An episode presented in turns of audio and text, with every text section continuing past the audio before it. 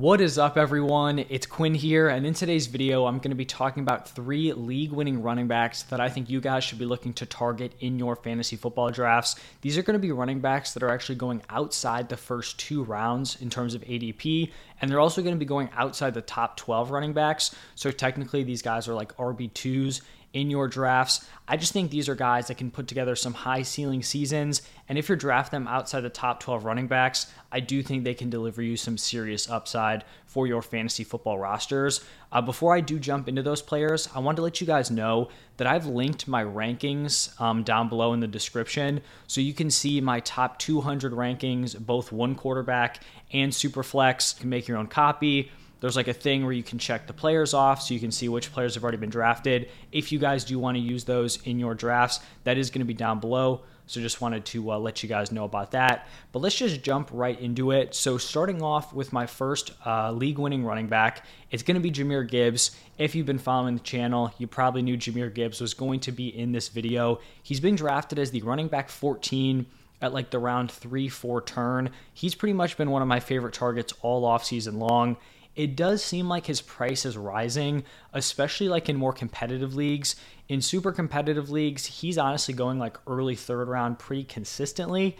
But according to Consensus A D P, which takes into account a bunch of different platforms, he's still going after guys like Najee, Mixon, Ramondre, and Travis Etienne. I'd be taking Jahmyr Gibbs over those four guys that I just mentioned. Um, running backs picked within the first fifteen picks of the N F L draft have a great track record in year one. Six of the last seven picked as a top fifteen guy have been running back ones in their rookie seasons. He's also stepping into an offense where we just saw DeAndre Swift finish as the R B sixteen in points per game, and he had an R B sixteen finish while only having a thirty-seven percent opportunity share. Every week we were disappointed in Swift's usage. We thought he was being underutilized. You know, it was clear the Lions didn't fully trust DeAndre Swift, and he was still the running back sixteen in points per game. That is the role you're throwing Jahmyr Gibbs into, but I can almost guarantee that you are not spending the number twelve pick in the draft on a guy who you're going to give a sub forty percent opportunity share to. So I think he's going to play that similar Swift role in terms of being a really strong pass catcher, but I do think he'll have a much bigger piece of the pie in terms of this offense. We know Jahmyr Gibbs is an elite pass catcher. The Lions are in need of weapons to go alongside Amon-Ra Saint Brown, especially with Jameson Williams suspended to start off the season. So I think Jahmyr Gibbs is going to have that elite receiving upside. I think the Lions are going to be one of the better offenses in the N F L. And I think in general, people are just sleeping on Jahmyr Gibbs' workload. I think he's going to have a super strong workload through the air. But last year we saw DeAndre Swift average around seven carries a game. I think Jahmyr Gibbs probably builds on that, and if he's closer to like the ten carry per game area, he's actually putting together a pretty solid overall workload. So big fan of Jahmyr Gibbs, especially if you're playing on like a more casual platform or in like a more casual league, you know, just playing with your buddies, coworkers, whatever it is. I do think uh, Jahmyr Gibbs can be a great value in your drafts. Now, the second league-winning running back is going to be Breece Hall. He's being drafted as the running back sixteen and a mid-fourth round pick. And even after the Dalvin Cook signing, I'm still very in on Breece Hall here. I'm definitely not expecting him to be like a running back one, top twelve guy all season long, but I think he's someone who's going to end up being huge in the back half of the season. That's why I think he's going to be a league winner here. Um, he's back at practice from that A C L tear. It's clear the Jets don't want to rush him back, which obviously explains them uh, bringing in Dalvin Cook. But I think we also have to remember that this is not like, you know, prime Dalvin Cook. He's had a fall off in his efficiency over the past two seasons, and he has a uh, history of shoulder injuries. So it's not like the Jets are bringing in this like stud elite running back. Like, that's just not what Dalvin Cook is at this point in his career. He's still a solid back, you know, a decent option, could probably lead a certain number of teams, but I don't think he's going to come in and just take over this starting spot. I'd be pretty shocked if that happens. I think early on in the season, this is probably going to be close to like a fifty-fifty split. The Jets are going to ease Breece Hall back. Um, you know, he's going to be their running back of the future, so they're not going to try to, you know, wear him out early on in the season. But I think once Hall is back to one hundred percent or, you know, close to one hundred percent, I do truly believe he's going to take over as the running back one. And I know some people are concerned about the A C L tear. They don't want to bet on a running back coming off of it. And I do understand that, but it's not like you're not getting him at a discount, right? Like if he wasn't coming off the A C L, he would probably be at worst like a round three pick. Now he's being picked in the uh, mid-round four as the running back sixteen. So he's kind of the profile I want to bet on when it comes to an A C L tear. Only twenty-two years old and a freak athlete. So like this is the guy who's going to be able to rebound or should be able to rebound here coming off of that uh, injury. We look back to his twenty twenty-two season. In only seven games, he averaged sixteen point four P P R points per game on a sub fifty percent opportunity share. So he was getting less than fifty percent of the work in that Jets backfield and was still the running back eight in points per game. So I think that just kind of points to the success that Breece Hall can have this season. He's not a guy who's going to need this ginormous workload to be a fantasy running back one. He kind of has like that Tony Pollard level efficiency. We saw the same thing with Pollard last year. He was a top ten running back with, I think it was like a forty-eight percent opportunity share. Breece was at forty-nine, so very, very close there. And if we do give Breece Hall a workhorse role, like he's in running back one overall contention.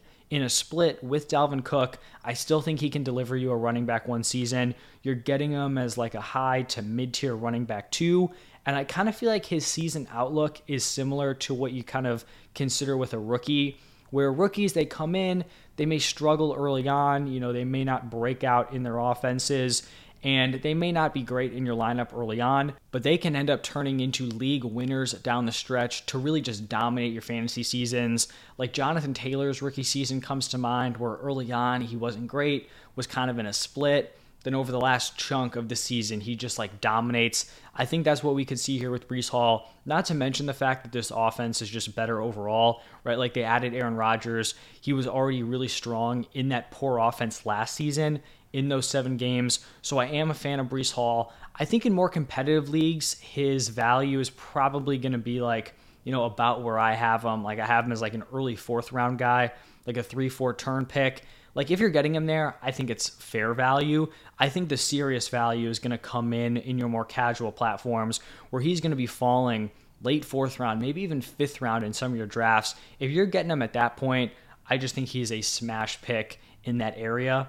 Now, my third and final league-winning running back is going to be Dameon Pierce. He's being drafted as the running back eighteen in the mid-fifth round, and Pierce is someone who has been a massive riser in my rankings, and I haven't been someone who's like historically really high on Dameon Pierce.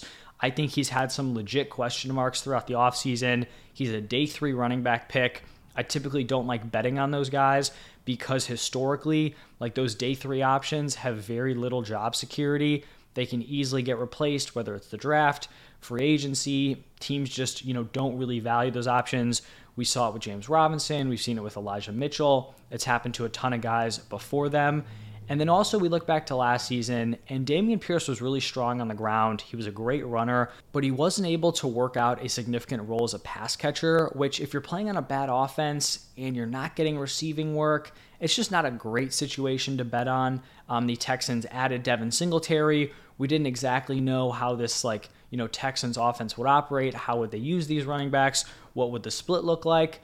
But from what we've seen in the preseason, things are looking pretty great for Dameon Pierce. Um, in the Texans' last preseason game, he played every snap on the team's first two drives. They were playing their starters. He played fourteen out of fourteen snaps. And not only did he play on every snap, but he also ran a route on every single dropback. Typically in the preseason, teams will actually like go out of their way to mix up their personnel. That's not what the Texans did. They just gave Dameon Pierce that workhorse role. I think the fact that he dominated the opportunities is a fantastic sign moving forward. And even if the Texans aren't going to be a top offense, Um, volume is going to be king at the running back position. If you're getting solid volume, you have a nice workload, even on a bad offense, you can still put up some really, really strong fantasy numbers. At this point, like Pierce looks like he's on his way to having one of the higher opportunity shares in the N F L. I actually have him as my running back fifteen, jumped him up a few spots um, since I went through my last set of rankings. I view him as a mid fourth round pick. I really didn't think I'd be this much higher Um, than consensus on Dameon Pierce, but I'm pretty much like a full round ahead of A D P. I have him ranked right behind uh, Etienne and Mixon. I have him ranked ahead of Najee Harris. I think there's an argument to have Dameon Pierce as high as like running back twelve. Like I think you could argue him ahead of uh, Mixon, Etienne, maybe even Breece Hall. Like, I wouldn't put them that high, but I do think the argument can be made. Like, that group of Hall, Etienne, Mixon, they all have their own pros and cons. So I do think that argument, like I said, could be made. But I do think at the very least, Dameon Pierce belongs in with those guys. What we saw in the preseason was very encouraging. Like I've been kind of talking about, we didn't know exactly what this split would look like, but Devin Singletary is not some sort of world beater at the running back position. So if Dameon Pierce truly is the guy that people thought he was last season, then he should have a decent opportunity to have a very large role in this offense. So I think he definitely provides some upside here in the fifth round as like a mid-tier running back too. He's the type of player I want to be betting on in like the quote-unquote running back dead zone. So those are going to be my three league-winning running backs. Got Jahmyr Gibbs, Breece Hall, and Dameon Pierce. Three players I'd be looking to target in your fantasy drafts. Like I said at the top, if you want to check out the rankings, those are going to be in the description. You can just make your own copy, um, check off the players. Like I said, no pressure to use those, but if you are interested, the link is there. Uh, if you guys enjoyed the video, do me a huge favor, hit that like button and subscribe to the channel. Thank you all for stopping by, and I will see you in the next one.